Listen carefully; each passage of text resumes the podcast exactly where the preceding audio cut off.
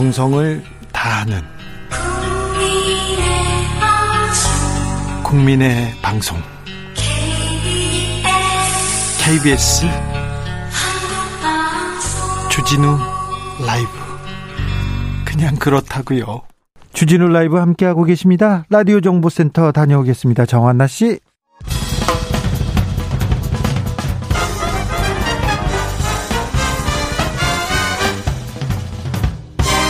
훅 인터뷰. 모두를 위한, 모두를 향한, 모두의 궁금증 훅 인터뷰.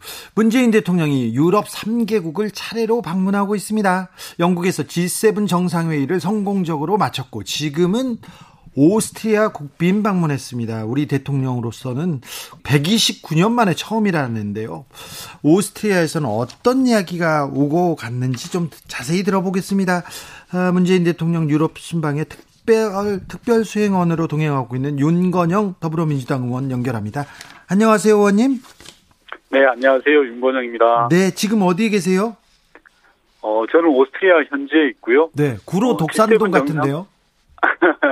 현, 어, 예. 지역구에 있는 것처럼 가까이 들립니다. 아, 독산동은 참고로 저희 지역이 아니고요. 아니. 신도림동과 구로동이 저희 지역입니다. 네, 죄송합니다. 네. 의원님 왜 가셨어요? 어, 이게 저희가 의원 외교 차원에서 네. 대통령 순방 일정 중에 대, 대개 의회 방문하고 의회 지도자들 면담 일정이 잡혀 있거든요. 네. 이번 오스트리아 스페인 순방에도 각국의 의회 방문 일정이 있습니다. 네. 두 국가 모두 내각제 국가라 의회 역할이 매우 중요한데요. 네. 저는 이제 국회 외교통일위원회 위원으로 이런 부분에 좀 보탬이 되고자 네. 참석하게 된 겁니다. 아, 영국 들렸다 오스트리아 갔습니다. 오스트리아에서는 네. 어떤 일들이 있었습니까? 좀 현지 반응은 어떻습니까? 어, 이게 오스트리아 교민들이 많지 않다고 합니다. 그리고 또 그중에서는 상당 부분 음악 공부하시는 분들이 많은데 네. 코로나 상황이라 교민 수가 좀 많이 줄어들었는데요. 네. 대통령 도착하실 당시에 한 백오십여 분 정도가 나와가지고 반겨주셔서 네. 어, 이 현지 대사관들도 되게 놀랬습니다. 오스트리아 교민이 백오십 분이나 계세요? 아니, 모여가지고 대통령을 이제 막 맞이해 주시더라고요. 네. 연호하시고 네. 되게 놀랬고, 그날 밤에 이제 밤 열 시가 넘은 시각이었는데, 제가 이제 호텔 밖에 잠시 나와서 바람을 쐬고 있는데, 승용차 한 대가 제 앞에 딱 서더니, 네. 한 분이 제게 말을 거시더라고요. 네. 이분이 오후에 대통령 환영하러 나왔던 교포 중에 한 분이신데, 네. 걱정이 돼가지고 호텔 주변에 계속 계셨던 거예요. 왜 걱정이 된대요? 대통령이 잘 지켜라 아, 그러시면서 네. 마음이 짠하신 거죠. 그래서 네. 가지도 못하시고 계속 이 주변을 돌아오셨던 것 같은데, 한편으로 고맙기도 하고 참 마음이 여러 가지 생각이 들었습니다. 네, 지 세븐 정상회의 좀 여쭤보겠습니다.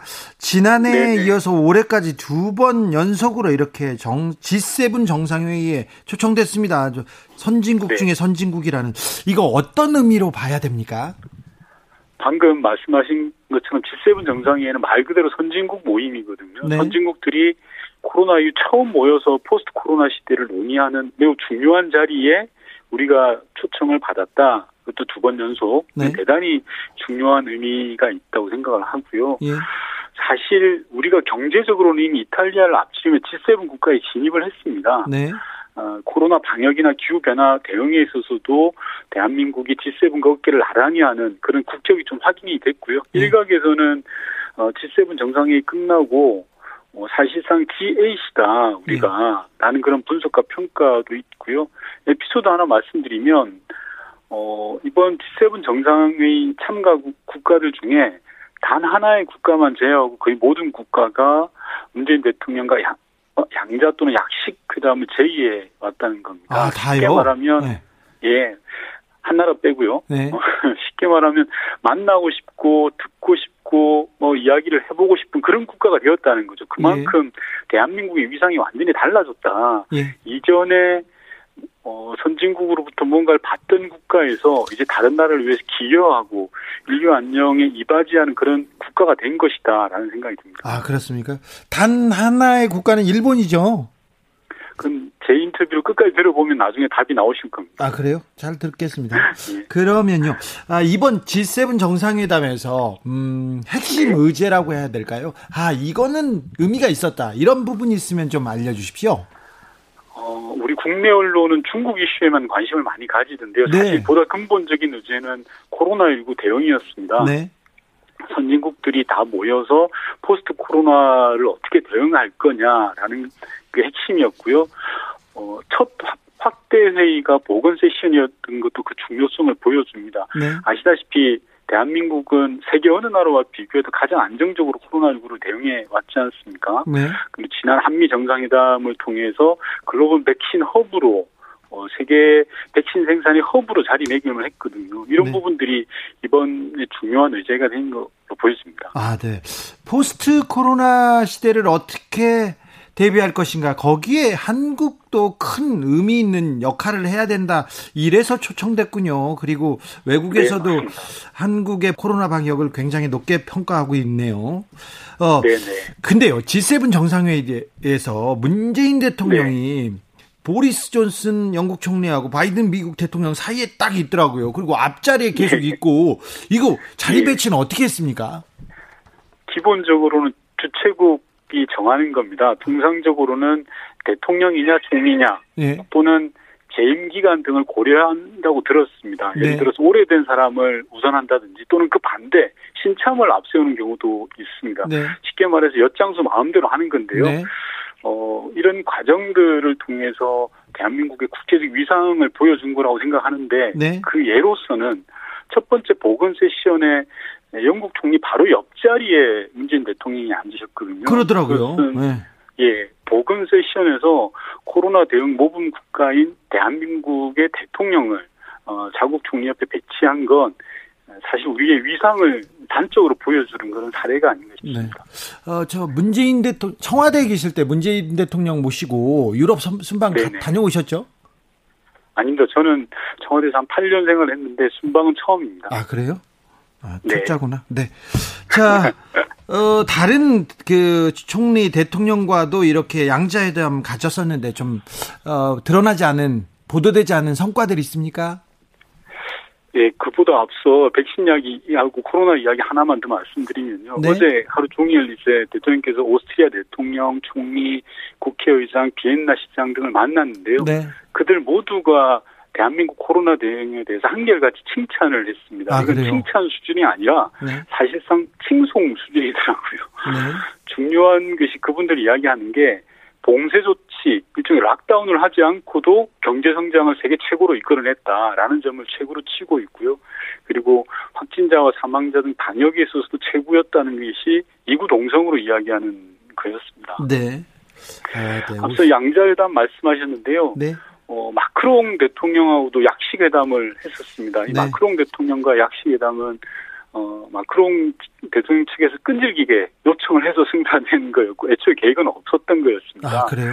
무슨 얘기였습니까? 예, 어, 마크롱 대통령과는 반도체하고 전기차, 그 한국이 가지고 있는 강점에 대해서 첨단 산업 분야에 대한 협력을 이야기를 했는데요. 아마도 제 추측으로는 지난번 한미 정상회담을 통해서 어, 반도체 전기차 부분이 크게 논의가 됐지 않았습니까? 예, 예. 그런 부분들이 영향을 끼쳤을 것으로 보여지고요. 예. 또한 문화와 교육 분야 협력에 대해서도 많은 논의가 있었습니다. 예. 아, 한미 정상회담도 그렇고 이번 지세븐 정상회의에서도 그렇고 우리가 뭔가를 네. 내주고 우리가 네. 뭔가를 좀 베풀고 있다는 생각도 듭니다. 뭐 자본이나 기술을요. 네네. 근데 민주당 의원이어서 네, 너무 예. 지금 지금 저 문재인 정부 잘했다고 칭찬하고 칭송하는 것 같습니다. 그런 거 아닙니까? 아닙니다. 잘하면 아닙니다, 아닙니다. 절대 아니고요. 네. 제가 현장에 와서 눈으로 보고 들은 겁니다. 네. 이게 저도 의외였던 게 오스트리아의 모든 분들 네. 만나는 분들마다 코로나 대응과 경제 성장에 대한 실적들에 대해서 이구동성으로 이야기를 하고 있고요. 네. 그리고 저는 좀 잘한 건 좀 잘했다고 공감대를 해주시는 것도 좋지 않을까 하는 생각이 듭니다. 이게 문재인 정부가 잘해서 이런 게 아니라 우리 국민 모두의 성취자 자랑거리 아닙니까? 아이, 그러면 국민, 국민 여러분들도 자랑스러워하셔도 되고 네. 야당도 좀 함께 자랑스러워해 주셨으면 좋겠다 그런 생각이 듭니다. 네. 스가 총리하고 한일 정상회담은 왜 이루어지지 않았습니까? 일본이 회담을 잡아놓고 예. 일방적으로 취소했습니까? 이거 결례 아닙니까? 매우 아쉬운데요. 일본이 과연 새로운 한일 관계에 대한 의지가 있는지 의심스러운 지경입니다. 네. 사실 회담으로 이어지지 못한 것도 아쉬운데 그 이후에 일본 정부의 태도는 한마디로 유치찬란한 것 같아요. 어떤 면에서요? 회담 무산, 회담 무산에 대해서 엉뚱하게 우리 정부의 책임을 떠넘기고 있거든요. 이건 좀 자리에 맞지 않다고 생각을 합니다. 네. 뭐 제가 정부 당국자가 아닌 만큼 네. 회담 무산 과정을 세부적으로 알지 못하지만 네. 언론 보도를 통해서 종합해 보면 네. 일정 정도 실무적 합의는 있었던 걸로 보여집니다. 네. 그걸 일본 측에서 일방적으로 파기한 것으로 추측이 되고 있고요. 예. 퍼즐을 맞춰보면 저는 스가 총리가 좀 피한 것 아닌가라는 것들도 생각해 볼 수 있는데 오늘 언론 보도를 보니까 예. 이게 스킨십이 되게 부족하다라고 나온 보도가 있었더라고요. 그런데 예.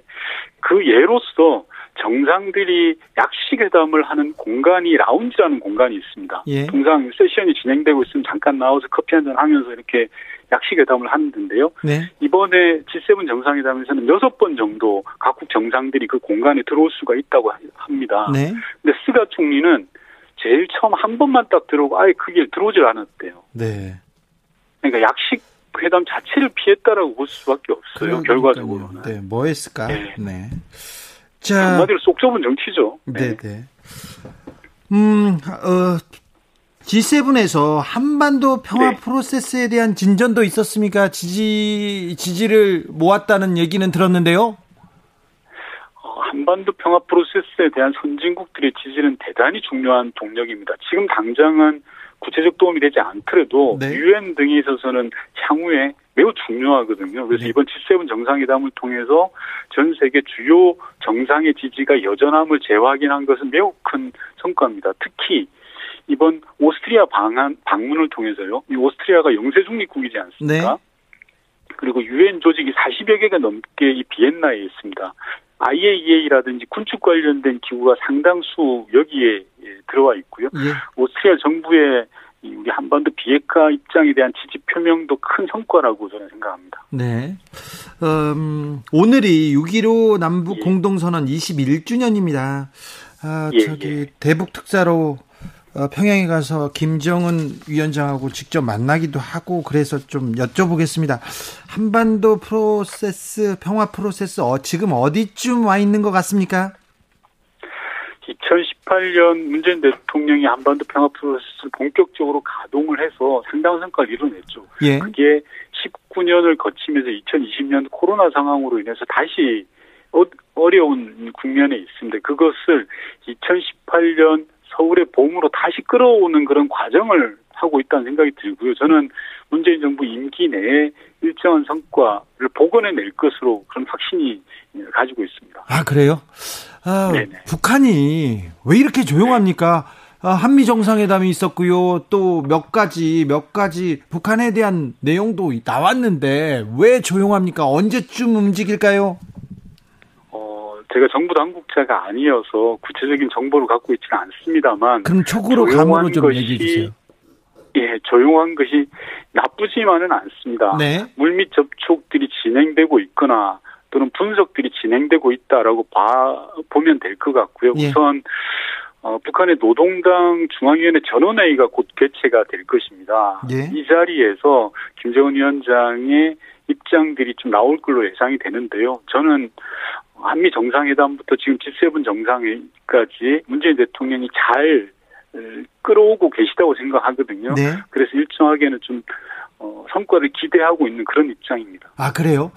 그러면 네. 아무튼 임기 내에 올해는 네. 좋은 남북 간의 좋은 화해와 협력의 분위기를 좀 기대해도 됩니까?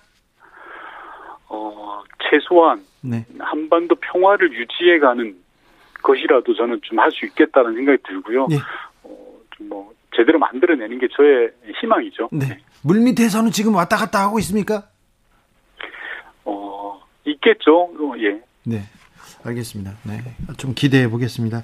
지금 오스트리아하고 이제 스페인으로 이동하십니까? 네. 그래서 오늘 오후에 스페인으로 이동할 예정입니다. 네. 오스트리아에서 비엔나 커피 드셨어요? 예, 한번 먹어봤습니다. 한번 먹어봤어요. 어떻던가요? 네. 아니, 뭐, 한국 커피가 최고입니다. 아, 그래요? 믹스 네. 커피 드시잖아요? 믹스도 먹고요. 네. 뭐, 다 잘 먹습니다. 네. 전놈이라. 네. 어, 탁현민 비서관은 영국에서도 오스트리아에서도 라면만 먹는다고 자꾸 그렇습니다. 네. 네. 자, 마지막으로 좀 정리해 주십시오. 자, 지 세븐 정상회의 참여, 그리고 유럽 순방, 이렇게 문재인 대통령이 계속 일정을 이어가고 있는데 국제사회에서 네. 우리의 위상 어떻게 달라지고 있습니까? 또 어떤 쪽으로 우리 대한민국은 가고 있습니까? 어, 대통령께서 영국을 떠나면서 페북에 글을 남기셨던데요. 네.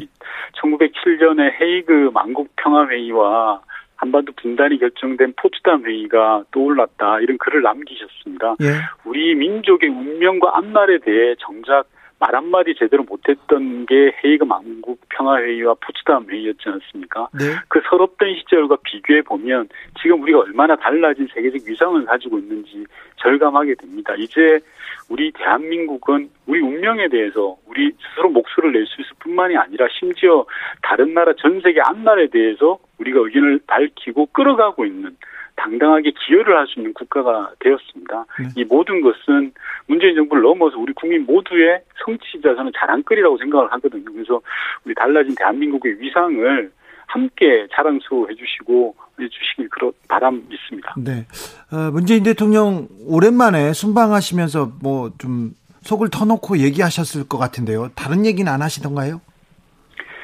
뭐 특별한 얘기는 없으셨습니다.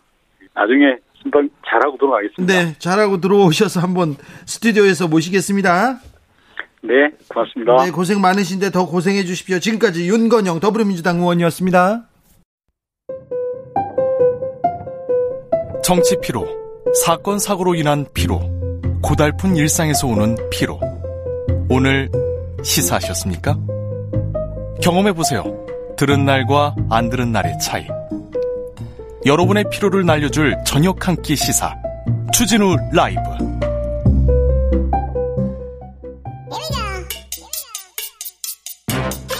뉴스를 향한 진지한 고민, 기자들의 수다. 라이브 기자실을 찾은 오늘의 기자는 은지옥이요. 시사인 김은지입니다. 첫 번째 뉴스부터 가볼까요? 네, 수술실 씨씨티비 설치가 뜨거운 이슈로 떠올랐습니다. 내일부터 임시국회 열리는데, 네, 이 문제 뜨겁게 떠오를 것 같습니다. 네. 더불어민주당이 치고 나갑니다. 네, 수술실에 씨씨티비를 다는 법이 발의된 지 일 년째인데요. 네.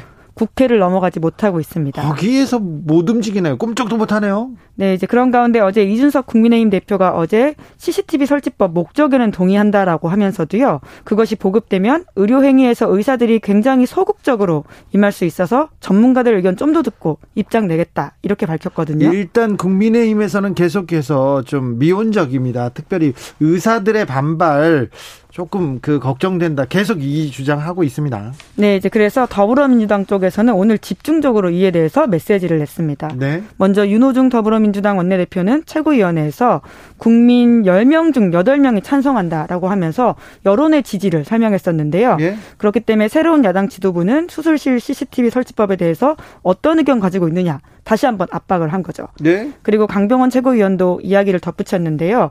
과속감시 씨씨티비와 차량에 설치된 블랙박스 때문에 운전 실력 제대로 발휘 못한다, 이런 말처럼 황당한 이야기라면서 수술실 씨씨티비 다는 것에 대해서 미온적인 태도에 대해서 공격했습니다. 사실 대리 수술 문제가 최근에 불거졌어요. 그전에는 의사들 성추행 문제 있었고요. 그리고 어, 또 뭐 수술실에서 그 생일 파티하고 아, 네. 이런 사진들도 좀 있었죠. 그런 내용들이 있어서 국민들은 지지 여론이 굉장히 높습니다.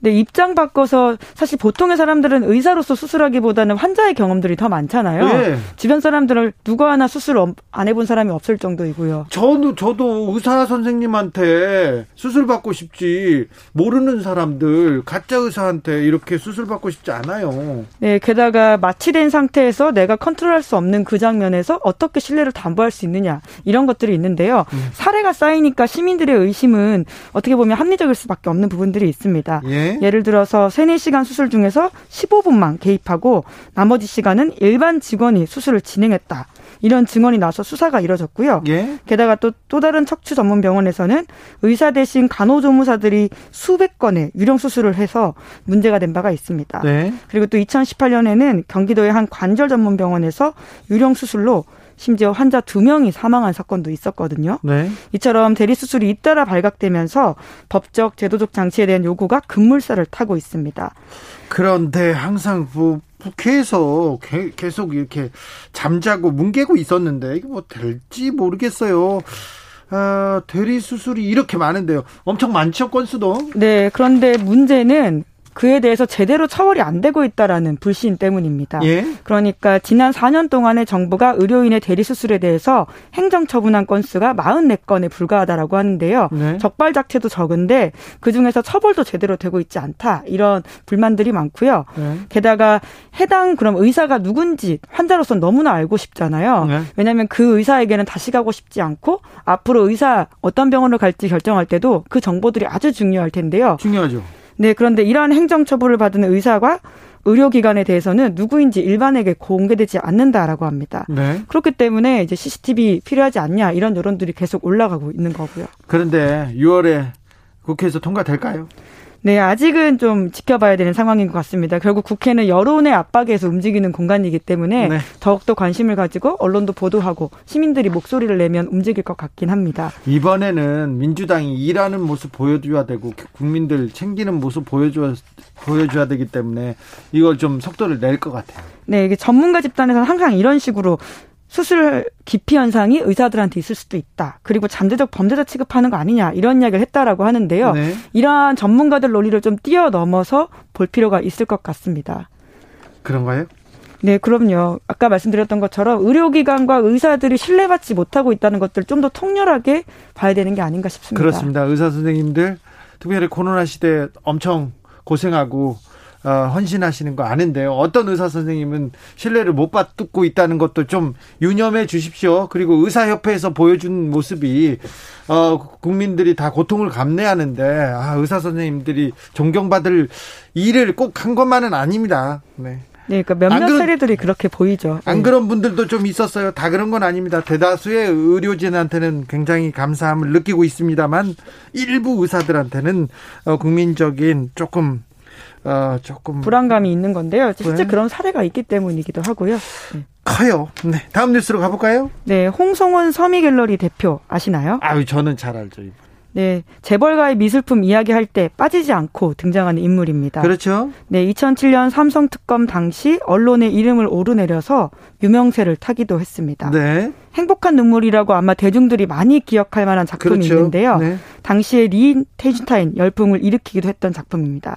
그때 삼성이 이 그림 구매한 적 없다 이렇게 밝혀서 논란이 됐었는데요. 네. 그때 나중에, 나중에 홍성원 대표가 제가 가지고 있다 하면서 공개도 했었는데 이건 좀 말이 안 됐어요.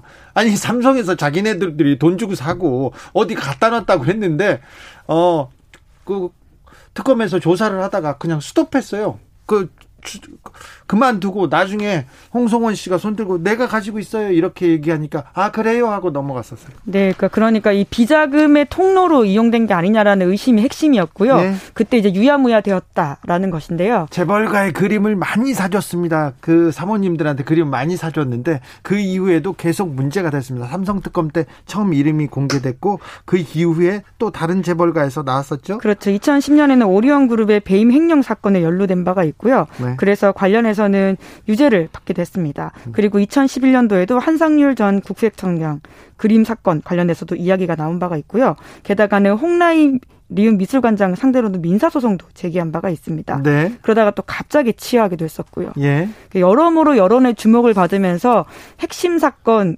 관계자로 등장한 바가 있는데요. 삼성의 그림을 사주는데 굉장히 큰 그 일을 했어요. 많은 일을 했는데 제가 그것 때문에 제가 이 홍성원 대표 만나러 가고 그랬었는데 또 다른 얘기도 하고 잘 지내기도 했었는데 근데요 그러다가 삼성가하고 송사가 걸렸어요. 돈을 내놔라 이렇게 하다가 그러면서 삼성가하고는 멀어지고 다른 사람들하고도 좀 멀어지고 그랬어요. 네, 이제 그랬던 홍성원 대표가 최근에 조선일보에 관련 기사가 나서 눈길을 끌었습니다. 조선일보에 기사가 나왔더라고요. 깜짝 놀랐습니다. 네, 제목이 미술품 스캔들로 징역형 받았는데 네. 티비엔 홍성원 드라마 자문 홍보 논란. 이라고 합니다. 예. 그러니까 관련 드라마가 마인이라고 하는 건데 그 이 드라마가 가상의 재벌 그룹에서 벌어지는 여성들 이야기거든요. 그 김서영, 이보영 이런 배우들이 주인공으로 나와 있고요. 자신의 정체성과 사랑하는 사람을 지키기 위한 사투를 그린 작품인데. 재벌가의 그림 얘기인가요? 네, 이제 그림 이야기가 메인은 아니지만 재벌가 이야기에서 빠지지 않은 그림 이야기도 곁들여져 있습니다. 네. 에피소드와 장식품이 꽤 나오는데 그러다 보니까 홍성원 대표가 이와 관련된 자문을 했다라는 사실이 밝혀졌고요. 예. 조선일보가 관련된 문제 제기를 한 거죠. 뭐라고 했어요? 재벌가의 미술상으로 불리면서 거액의 여러 미술 관련 스캔들로 징역형까지 선고받았는데 이 사람이 제작에 관여했다.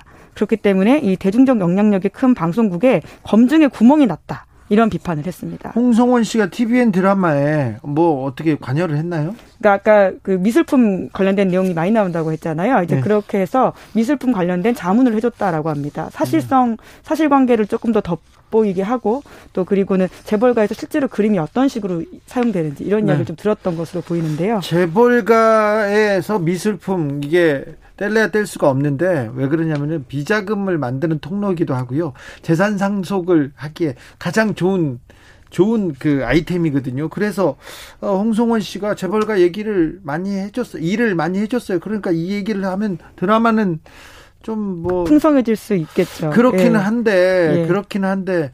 또 드라마에서 또 미화할 가능성도 있고 좀 그런데요. 네, 이제 그래서 일 화, 이 화에 심지어 이제 홍성원님에게 감사합니다. 뭐 이런 식의 문구가 있었다라고 하면서 아, 조선일보가 네. 예, 문제 제기를 한 건데요. 네. 그 재벌가와 미술품은 뭐 뗄래야 뗄 수 없는 관계다라는 말씀 방금 진행자도 하셨는데 저희가 과거에 이건희 컬렉션도 한때 열심히 소개하지 않았습니까? 네. 이제 그런 것처럼 재벌가에서는 그림이 굉장히 유통, 돈과 관련돼서 빠질 수 없는 이슈이기도 하고요. 그래서 국세청과 관련되어서도 그림 이야기들이 꽤 나오고 있습니다. 네. 예, 그럼 합법적으로 돈을 전달할 수 있는 도구였다라는 이야기도 있고요. 네. 앞서 말씀드린 것처럼 리히텐슈타인, 리히텐슈타인 예, 네. 정확하게 말씀드리면 행복한 눈물 이런 것들이 비자금 통로 라고 의심받기도 했었고요. 그리고는 음성적으로 거래를 하는 데 있어가지고는 신고 없이 할 수 있기 때문에 또 그림이 여전히 주목받고 있는 것 중에 하나입니다. 그래서 그 바깥 출입을 안 하는데 홍성원 대표가 드라마에 또 관여를 했네요. 그러자마자 조선일보 그리고 뭐 재벌가에서 조금 홍성원 씨를 좀 뭐 홍성원 씨가 밉보였다고 해야 되나요? 재벌가들하고 좀 관계가 안 좋습니다. 바로 조선일보가 나서서 저격을 했군요. 마지막으로 만나볼 뉴스는요? 네, 대법원장 공간에서 한진 법무팀이 만찬을 했다 이런 보도가 나왔는데요. 대법원장은 침묵하고 있습니다. 조현아 전 대한항공 부사장 대법원에서 확정 판결 받았습니다. 집행유예로. 그 이후에 밥을 먹었다면서요? 네, 그렇습니다. 땅콩 해양 사건, 우리 모두 기억하고 있는 사건일 텐데요. 네. 이 사건으로 조현아 부사장이 유죄를 최종 선고받았습니다. 징역 십 개월에 집행유예 이 년 선고받았는데요. 이천십팔 년 초에 김 대법원장의 며느리가 한진 법무팀에서 일한다라고 하는데요. 그런데 대법원장 공간에서 만찬 가졌다. 이렇게 조선일보가 보도했습니다. 네. 네, 조 전 부사장은 한진그룹 오너 일가이고 그리고 김영수 대법원장 며느리는 관련된 계열사에서 근무하고 있기 때문에 문제가 되고 있는데요. 네. 뭐 이 사건 관련해서 어떤 결론을 내렸는지 혹은 뭐 투명하게 했는지 부투명하게 했는지는 아무도 알지 못하지만 이 자리 자체가 굉장히 부적절하다 이런 지적이 나오고 있습니다. 네. 대단히 부적절합니다. 대단히 부적절합니다. 이거에 대해서는 대법원장이 어떤 입장을 밝혀야 될 것 같습니다. 네, 이제 그런데 출근길에 기자들이 물었는데요. 아무런 이야기를 하지 않고 건물에 들어갔다라고 합니다. 그리고 대법원 공보실에서도 딱히 입장을 밝히지 않았다라고 하는데요. 말이 재밌습니다. 입장이 없는 게 대법원장의 입장이다. 라고 합니다. 왜냐하면 삼 년 전 사건이라서 답변 가능한 게 없다 이렇게만 말했다라고 하는데요. 네. 그런데 또 오늘 보도에 따르면 김 대법원장의 아내도 그 만찬 자리에 참석했다 이렇게 추가적인 보도가 있어서 이에 대해서 대법원장 혹은 대법원의 입장 추가적인 표명이 필요하지 않나 싶습니다. 아까 말씀드렸던 것처럼 당연히 이 대법원 판결에 있어서는 영향을 받지 않았다라고 하더라도요. 이에 대해서는 투명하게 이 사안을 해명해야 되지 않나라는 생각이 들거든요. 공관에 지금 그 자녀들이 함께 살고 있어서 이런 이런 일이 벌어진 건가요? 네, 그렇습니다. 공간에 결혼한 자녀가 함께 살고 있다. 이런 사실도 앞서서 밝혀져서 비판을 받은 바가 있는데요. 아파트 청약에 당첨된 김 대법원장 아들 내외가 이천십팔 년 초부터 아파트 입주할 때까지 대법원장 공간에 함께 살았다라고 합니다. 뭐, 뭐, 주거비를 아끼려고 한다, 꼼수다, 이렇게 얘기하는데, 뭐, 이건 그럴 수 있다고 봐요. 어느 정도, 뭐, 아파트가 그 다 지어질 때까지 아버지한테 사는 걸 크게 비난할 수는 없지만 그 자리에, 그 집에, 공간에, 대법원장이라는 막중한 자리에 있는 사람이 하, 예, 물론 예. 대법원장이 그 자리에 참석했는지 여부는 확인이 안 되었다라고 하는데요. 하지만 성인, 게다가 독립적인 생계를 이루고 있는 성인의 가족이 아버지가 대법원장이라고 해서 그 공간에 들어간다고 하면 그 자체도 부적절할 수 있다는 비판이 있거든요. 왜냐하면 얼마나, 세금이 쓰이고 있는 문제이기 그렇죠. 때문입니다. 얼마나 무거운 자리고 얼마나 공정해야 되는 자리고 얼마나 많은 사람들이 쳐다보고 있는데 대법원장님 이거는 조금 크게 크게 잘못하신 것 같습니다. 팔구사팔님께서 참 별일 다 하십니다. 할 말이 없으시겠죠 얘기하는데 조선일보에서 비판하고 있는데 이거는 비판할 만한 일이라고 봅니다. 네, 그 당시에도 입장이 없다라고 이야기했었는데요. 네. 적어도 입장은 내거나 해명하거나 혹은 사과를 해야 되는 사건이 아닌가 싶기도 네, 합니다. 네, 이분은 사과를 명확하게 해야 될 것 같습니다. 기자들의 수다 지금까지 시사인 김은지 기자와 함께했습니다. 감사합니다. 네, 감사합니다. 공삼팔오님께서 유치원 같은 보육시설 씨씨티비 설치할 때 처음에 어떻게 했나요? 어떻게 했나요? 인권 침해라고 관계자들이 반발했던 것 같아요. 설치 후에는 아동학대 문제를 해결하는데 중요하게 쓰이고 있지 않습니까? 씨씨티비 설치로 교육활동이 위축됐다는 이야기 없는 것 같고요. 긍정적 효과가 훨씬 커 보입니다. 이런 의견 주셨고요. 한걸음 더님께서 병원 내 씨씨티비 꽤 보이던데요. 오는 환자들을 잠재적 범죄자로 보는 건가요? 역시 우리 정치자들은 수준이 굉장하십니다. 네, 교통정보센터 다녀올까요? 오수미 씨.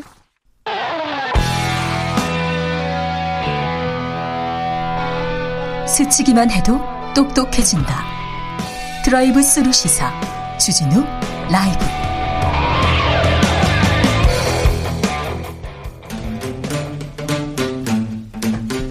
이공삼공 청년이 보고 듣고 느끼는 요즘 우리 사회의 그것이 궁금하다.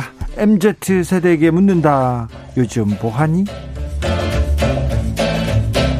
프로게이머 출신 유튜버 황희도 씨 어서 오세요. 네, 안녕하세요. 네, 오늘 준비한 얘기로 가볼까요? 예, 먼저 준비한 주제는 그 헌정사상 처음으로 삼십 대 당대표가 탄생했죠. 이준석 바람. 자, 네. 이준석 바람 엠지 세대는 어떻게 보고 있습니까? 예, 지금 이공삼공 남성층의 압도적인 지지가 삼십육 세 청년 이준석을 보수정당의 당대표까지 끌어올렸다. 뭐 이런 반응도 나오고 있는데 일단 인터넷 반응을 먼저 요약해보면 국민의힘을 응원하는 반응들이 있었습니다. 뭐 일공이공 삼 대가 뭉쳐서 어, 그 운동권 카르텔을 부셔야 된다 이런 주장도 있었고요. 여야를 떠나 젊은 정치인이 탄생해서 대한민국을 바꿀 것이다. 뭐 이외로도 이공삼공 세대를 이렇게 벼락 거지로 만든 현 정부에 분노하고 있다. 뭐 이런 비판적인 목소리, 이 비판적인 목소리와 함께 국민의힘을 응원하는 반응도 있었고요. 이공삼공 세대를 벼락 거지로 만들었습니까? 현 정부가 그렇게 해서 생각합니까? 그런 사람들이 많습니까? 그런 의견들이 좀 일부 여론 중에 있습니다. 네. 네. 그리고 어, 이외로도 뭐 또 이거에 대해서 비판적인 반응도 있었는데 부동산 전수조사에 제대로 협조했으면 좋겠다. 그리고 기사만 보면 어, 대통령이 된 것 같다. 네. 네. 뭐 언론 보면 석비어천가라는 얘기까지 나올 정도였습니다. 석비어천가요? 네. 그만큼 많이 너무 보도하는 거 아니냐 이런 지적들도 같이 이어졌습니다. 대통령 된 줄 알겠어 이런 얘기 많이 합니다. 예. 그런데 이준석 대표한테 대표한테 청년들이 지금 환호하고 있습니까? 응답하고 있습니까? 젊은 층들이 되게 뜨거운 반응을 보이고 있는데 최근에 표를 주기 위해 전당대회 전에 국민의힘 당원으로 가입한 청년들도 꽤 많았습니다. 아, 그래요? 그래서 기성 정치인들이 정계를 쥐락펴락하는 모습에 대해서 좀 젊은 층이 뭐 진보 보수 가리지 않고 분노를 느끼기 시작했다라며 그 분노 중에 이제 일부가 이준석 대표에게 힘을 실어서 이게 모였다 뭐 이런 얘기들이 많이 나오고 있습니다. 청년들 커뮤니티 반응 어떻습니까? 일단은 뭐 혁신적이다, 뭐 대단하다 이런 반응도 있는데 의전서열 칠 위로서 어 네. 이게 삼십 대 혼자 삼십 대 아니냐, 뭐 이게 정말 대단한 거 아니냐 이런 응원의 목소리도 있었고요. 대한민국 의전서열 칠 위입니다. 야당 대표가 여당 대표 다음 야당 대표입니다. 그러니까 음. 사부 요인 막 하잖아요. 그 예. 다음에 총리 다음에 이제 여당 대표 그 다음에 야당 대표입니다. 의전서열 칠 위입니다. 예, 뭐 그렇게 응원하는 목소리와 또 걱정하는 반응도 있었는데 과연 내부에서 실질적으로 힘을 실어줄지 그냥 어용 대표로 끝나는 게 아닐지 걱정하는 목소리도 있었고 또 비판하는 목소리도 있었습니다. 앞서 말씀드렸듯이 부동산 전수조사 관련한 비판과 또 최근 따릉이 이 사진 그리고 보도가 굉장히 많지 않았습니까? 누가 이 사진을 찍고 왜 저렇게 보도하는지 모르겠다. 뭐 이런 비판의 목소리들이 많이 있었습니다. 자, 보수, 저는 이거 궁금해요. 자, 일베 보수 커뮤니티에서는 이준석을 어떻게 봅니까?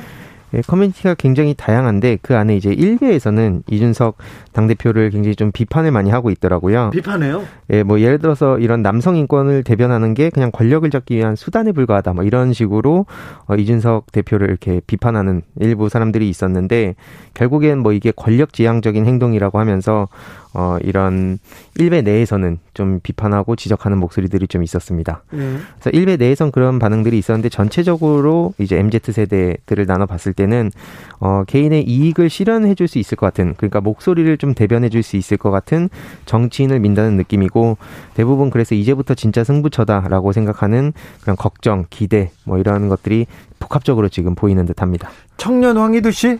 이준석 대표한테는 어떤 기대가 있습니까? 그리고 어떤 우려를 갖고 있습니까? 어, 뭐 기대라고 했을 때는 아무래도 어쨌든 대한민국 전체적으로 지금 뭐 여야 할 거 없이 좀 청년들의 목소리에 이젠 진짜 귀 기울여야 되는 거 아니냐라는 공감대가 전체적으로 형성한 것 같고, 그 지점에 있어서는 저는 굉장히 큰 일을 했다라고 생각을 합니다. 네. 그리고 또 걱정되는 것은 뭐 어쨌든 앞서서도 말씀드렸듯이 실질적으로 이게 또 어, 의지만으로 바꿔가는 게 좀 한계가 있다는 생각들이 많이 들더라고요. 저도 내부에서 좀 활동을 해보면. 네. 그래서 그런 점들을 아무쪼록 잘 이끌어가서 뭐 보수 진보 할 거 없이 전체적으로 좀 청년들과 기성세대들의 목소리가 같이 잘 반영될 수 있도록 그런 기대를 좀 해보고 있습니다. 다음은 어떤 얘기 만나볼까요? 이십 대들이 지금 백신 소외를 호소하고 있다는 보도가 나오고 있습니다. 아, 그런 얘기 많이 하죠. 이십 대는 언제마다 맞아 그러면서 이십 대만 뭐 울고 있네, 이런 기사 계속 나오고 있습니다. 예, 그래서 참고로 저도 이 백신을 지금 아직 못 맞은 상황인데, 네.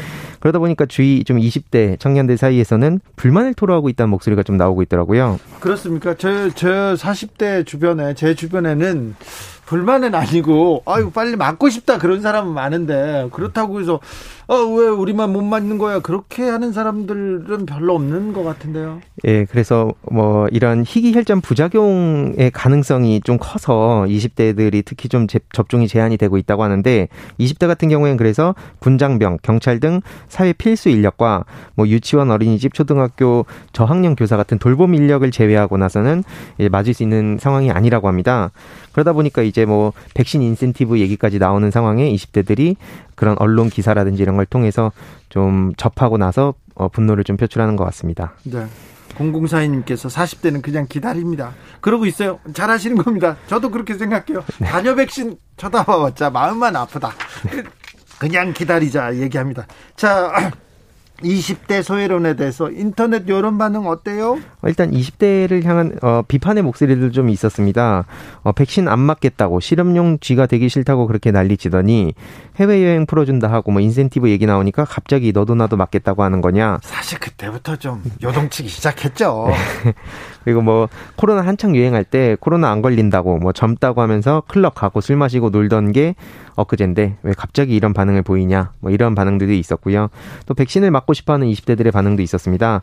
제발 강의실에서 공부 좀 하게 해줬으면 좋겠다. 그래서 지금 방구석 대학생으로 이렇게 살게 될 줄은 꿈에도 몰랐다라는 이런 목소리도 있었고, 언론을 지적하는 목소리들이 좀 많이 있었습니다. 뭐 이십 대만 소외된 거냐 그러면서 자꾸 이렇게 세대에 갈라가지고 이간질 시키지 말았으면 좋겠다, 이런 기사 지겹다, 뭐 이런 편향적인 게 문제다, 이런 목소리들이 많이 이어졌습니다. 네, 아, 참 소외감을 느끼곤 있어요. 정확하게 커뮤니티에서도. 그냥 그런 기사가 이렇게 게시글로 전달이 되면서, 네. 그걸 보면서 이렇게 느끼게 되는 것 같은데, 사실은 뭐 꼭 특정 세대보다도 지금 아직 뭐 이렇게 못 맞는 사람들이 아직 많이 있기 때문에 좀 그런 점을 감안해서 보도가 됐으면 좋겠습니다. 보수 커뮤니티 분위기는요? 어, 거기서는 이십 대는 백신 맞으면 안 된다. 아직도 백신을, 그러고 있어요?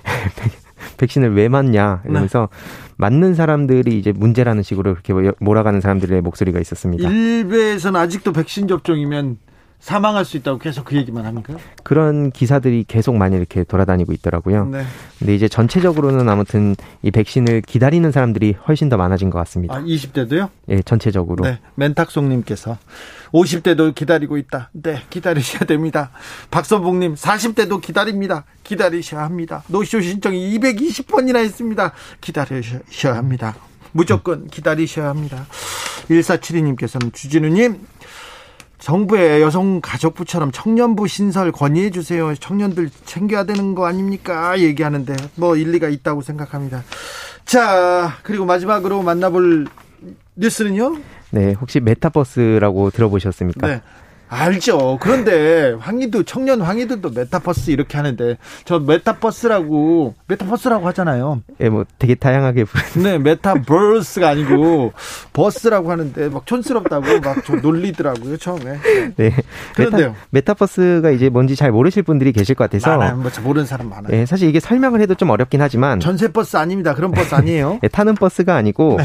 이게 어, 초월이라는 걸 뜻하는 메타와, 네, 세상, 우주를 뜻하는 벌스의 합성어로 삼 차원 가상세계를 뜻합니다. 네. 이게 그러니까 그냥 설명만 들으면 참 어려우실 텐데, 아무튼 현실과 비현실을 모두 공존할 수 있는 이런 생활, 게임형 가상세계라는 의미로 지금 쓰이고 있습니다. 그래서 특히 지금 코로나로 인해서 비대면 교류가 이렇게 활발하게 이루어지다 보니까, 네, 특히 이게 여기에 많은 관심이 지금 이어지고 있습니다. 예, 그래서요. 어떤 것에 관심이 있습니까? 실제로? 지금, 지금 뭐 예를 들어서 실제로 여태까지 쓰였던 사례를 보면 뭐 대표적으로 청와대에서는 가상 공간을 공개, 이런 뭐 게임을 통해서 가상 공간을 공개하기도 하고, 미국 유씨 버클리대, 뭐 아이돌 블랙핑크와 뭐 비티에스, 뭐 팬사인회나 아니면 뮤직비디오 같은 걸 게임 안에서 이렇게 메타버스를 도입해서 어, 선보이기도 하고요. 바이든 대통령이 선거운동 때 또 이 이걸 활용했었습니다. 네. 그리고 대학교에서도 이런 트렌드에 발빠르게 움직이면서 지난 삼월에 순천향대학교에서는 신입생 입학식을 점프 브이알 플랫폼이라는 데를 통해서 메타버스 공간에서 또 이걸 진행하기도 했다고 합니다. 브이알과 많이 이렇게 결합돼서 가상현실과 실제현실을 막 이렇게 혼용해서, 혼용이 아니라 이렇게 잘 결합해서, 예, 보여주는 그런, 만들어주는 세상이죠. 인터넷 여론 어떻습니까? 예, 뭐 엠지 세대인데 그런 거 안 한다, 잘 모른다, 아직 뭐 현실 도피 아니냐, 이런 사람들은 꼭 있어요 어디나. 예, 그래서 왜 자꾸 세대를 굳이 나눠서 이해하려는 행동하는지 모르겠다라는 반응도 있었는데, 특히 뭐 청년들 커뮤니티의 반응을 보더라도 이게 어떤 건지는 대략 알겠는데 아직 오래 지속될 거란 확신은 없다. 지금 이게 뭐 핫하다는 것도 알고 대단한 기술인 것도 알겠지만 오 년, 십 년 뒤에도 이게 유행할지는 잘 모르겠다. 뭐 아직도 이해가 안 간다는 반응도 있었고, 주식 관련해서 이 이야기가 나오더라고요. 주식이요? 메타버스 관련주. 네. 예, 이게 뭐가 있는지, 이거 하고 있는 사람들이 또 얼마나 있는지, 뭐 이런 얘기들이 좀 많이 나오고 있습니다. 네. 어, 청년들은 메타버스가 이게 좀, 어, 뭐라고 하면, 투자, 어, 기회, 이렇게 생각합니까?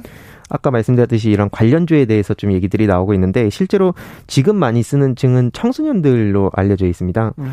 많은 청소년들이 지금 이런 게임 같은 걸 통해서 즐기고 있습니다. 네.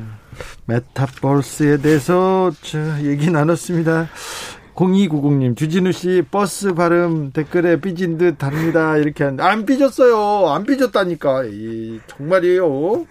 어, 공구오공님께서 메타버스 어른들에게는 어려워요. 그런데 이미 우리 생활 속에 들어와 있더라고요. 배달앱도 메타버스의 일종이더라고요. 그렇습니까? 그 기술이, 그러니까 아직은 이게 체감하지 못하는 분들이 많이 계신데, 네, 실제로 아까 말씀드렸듯이 청소년들 사이에서는 이미 이게 일상이 돼버려서, 네, 저도 열심히 공부하고 있습니다. 아, 그래요? 네. 예전에 아바타 막, 그리고 새로운 뭐 그 그 뭐지 가상 가수 막 이런 거, 가상 배우, 네, 이런 거, 아담 이런 거 그거 아닙니까? 예, 요즘 그래서 뭐 가상 부동산이라는 얘기까지 나올 정도로, 네, 엄청나게 발전을 많이 하고 있고, 네, 그러다 보니까 뭐 여러 우려도 있지만 어찌됐든 이렇게 기술이 이렇게 발전한다는 점에 있어서는 굉장히 긍정적으로 보는 시선이 많습니다. 옛날에 아담이라고 또 사이버 가수 하나 있었어요. 알지. 저는 알아요. 칠사칠구님, 저는 사십 대인데요. 백신, 자녀 백신 아직도 기웃기웃 그러고 있습니다. 네, 괜찮습니다. 그러셔도 됩니다. 그래도 참 조금 있으면 우리 차례가 올 거예요. 희망을 갖자고요. 요즘 뭐하니 유튜버 황희도 씨와 함께했습니다. 감사합니다. 네, 감사합니다. 오늘도 수고하고 지친 자들이여 여기로 오라. 이곳은 주 기자의 시사 맛집 주토피아 주진우 라이브.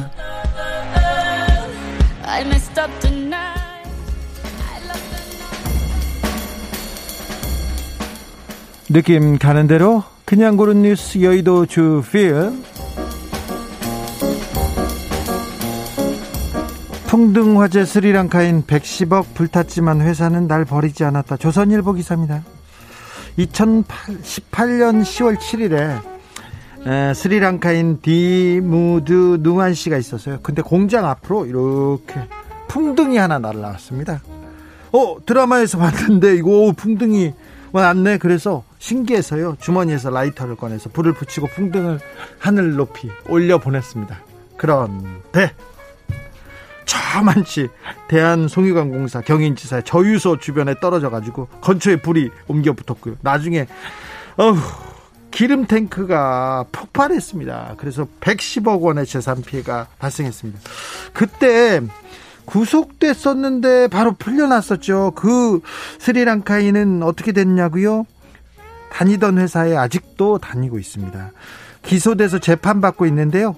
어, 회사에서는 이 외국인 노동자를 해고하지 않고 계속 일을 시키고요. 변호사 선임까지 도와줬습니다. 변호사들은 무료 공익 변론을 하겠다고 여섯 명이 나섰습니다. 사장님은 어, 사장님, 소장님이 다 걱정하지 말라고 괜찮다고 말해줬다고 합니다. 지금 재판 중이어서 출국이 금지돼 있고요.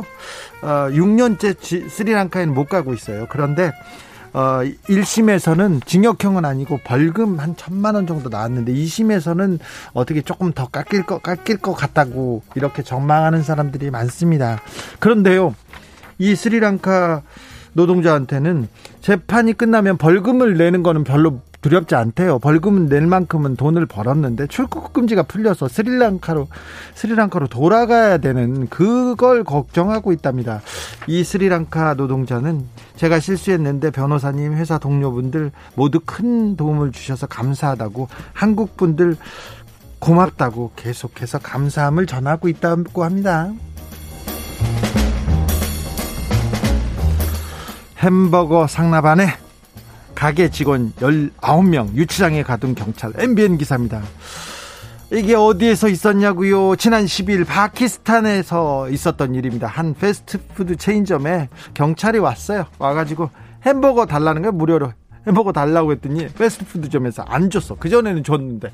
그랬더니 경찰이 어떻게 했냐면요, 종업원 열아홉 명을 모두 체포해가지고 경찰서 유치장에다 그냥 다 넣었습니다. 그래서 하룻밤 일곱 시간 동안, 일곱 시간 동안 유치장에 가둔 뒤에 날이 밝은 후에야 풀어줬습니다. 그래서 그랬는데 어, 식당 종업원들이 우리 식당에 이런 일 처음 아니었어요. 사건 이틀 전에도 맨날 공짜 버거 달라고 했어요. 이렇게 하면서 페이스북에 이 경찰들의 괴롭힘을 올리고 있답니다. 그래서 우리는 무고한 사람들에게 그들의 권력을 남용하는 사람들과 부당한 시도에 맞서 싸우겠다고 이렇게 성명까지 냈다고 합니다. 이런, 이런 나라, 이런 공권력, 이런 게 독재인데, 이런 게 독재인데, 아유, 햄버거 안 줬다고 열아홉 명을 데려가는, 잡아가는 저 패기 파키스탄, 아우 좀 갈 길이 먼 것 같습니다. 아주 멀어요.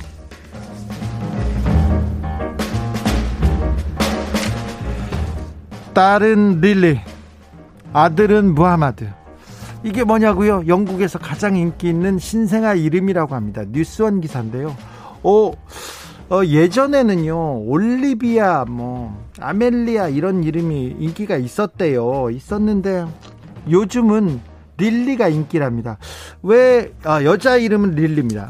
왜 릴리일까요? 이렇게 했는데, 릴리는 영국의 해리 왕자 메건 마클의 딸 아이의 이름이 릴리베트거든요. 릴리베트. 거기에서 따서 릴리란 이름이 급격히 는다고 합니다. 무하마드가 일이라고 하는 걸 보면 그 이민, 이민해온 사람들이 많은 것도 같습니다. 자, 영국 여자아이는 릴리, 아멜리아, 소피아 순이고요.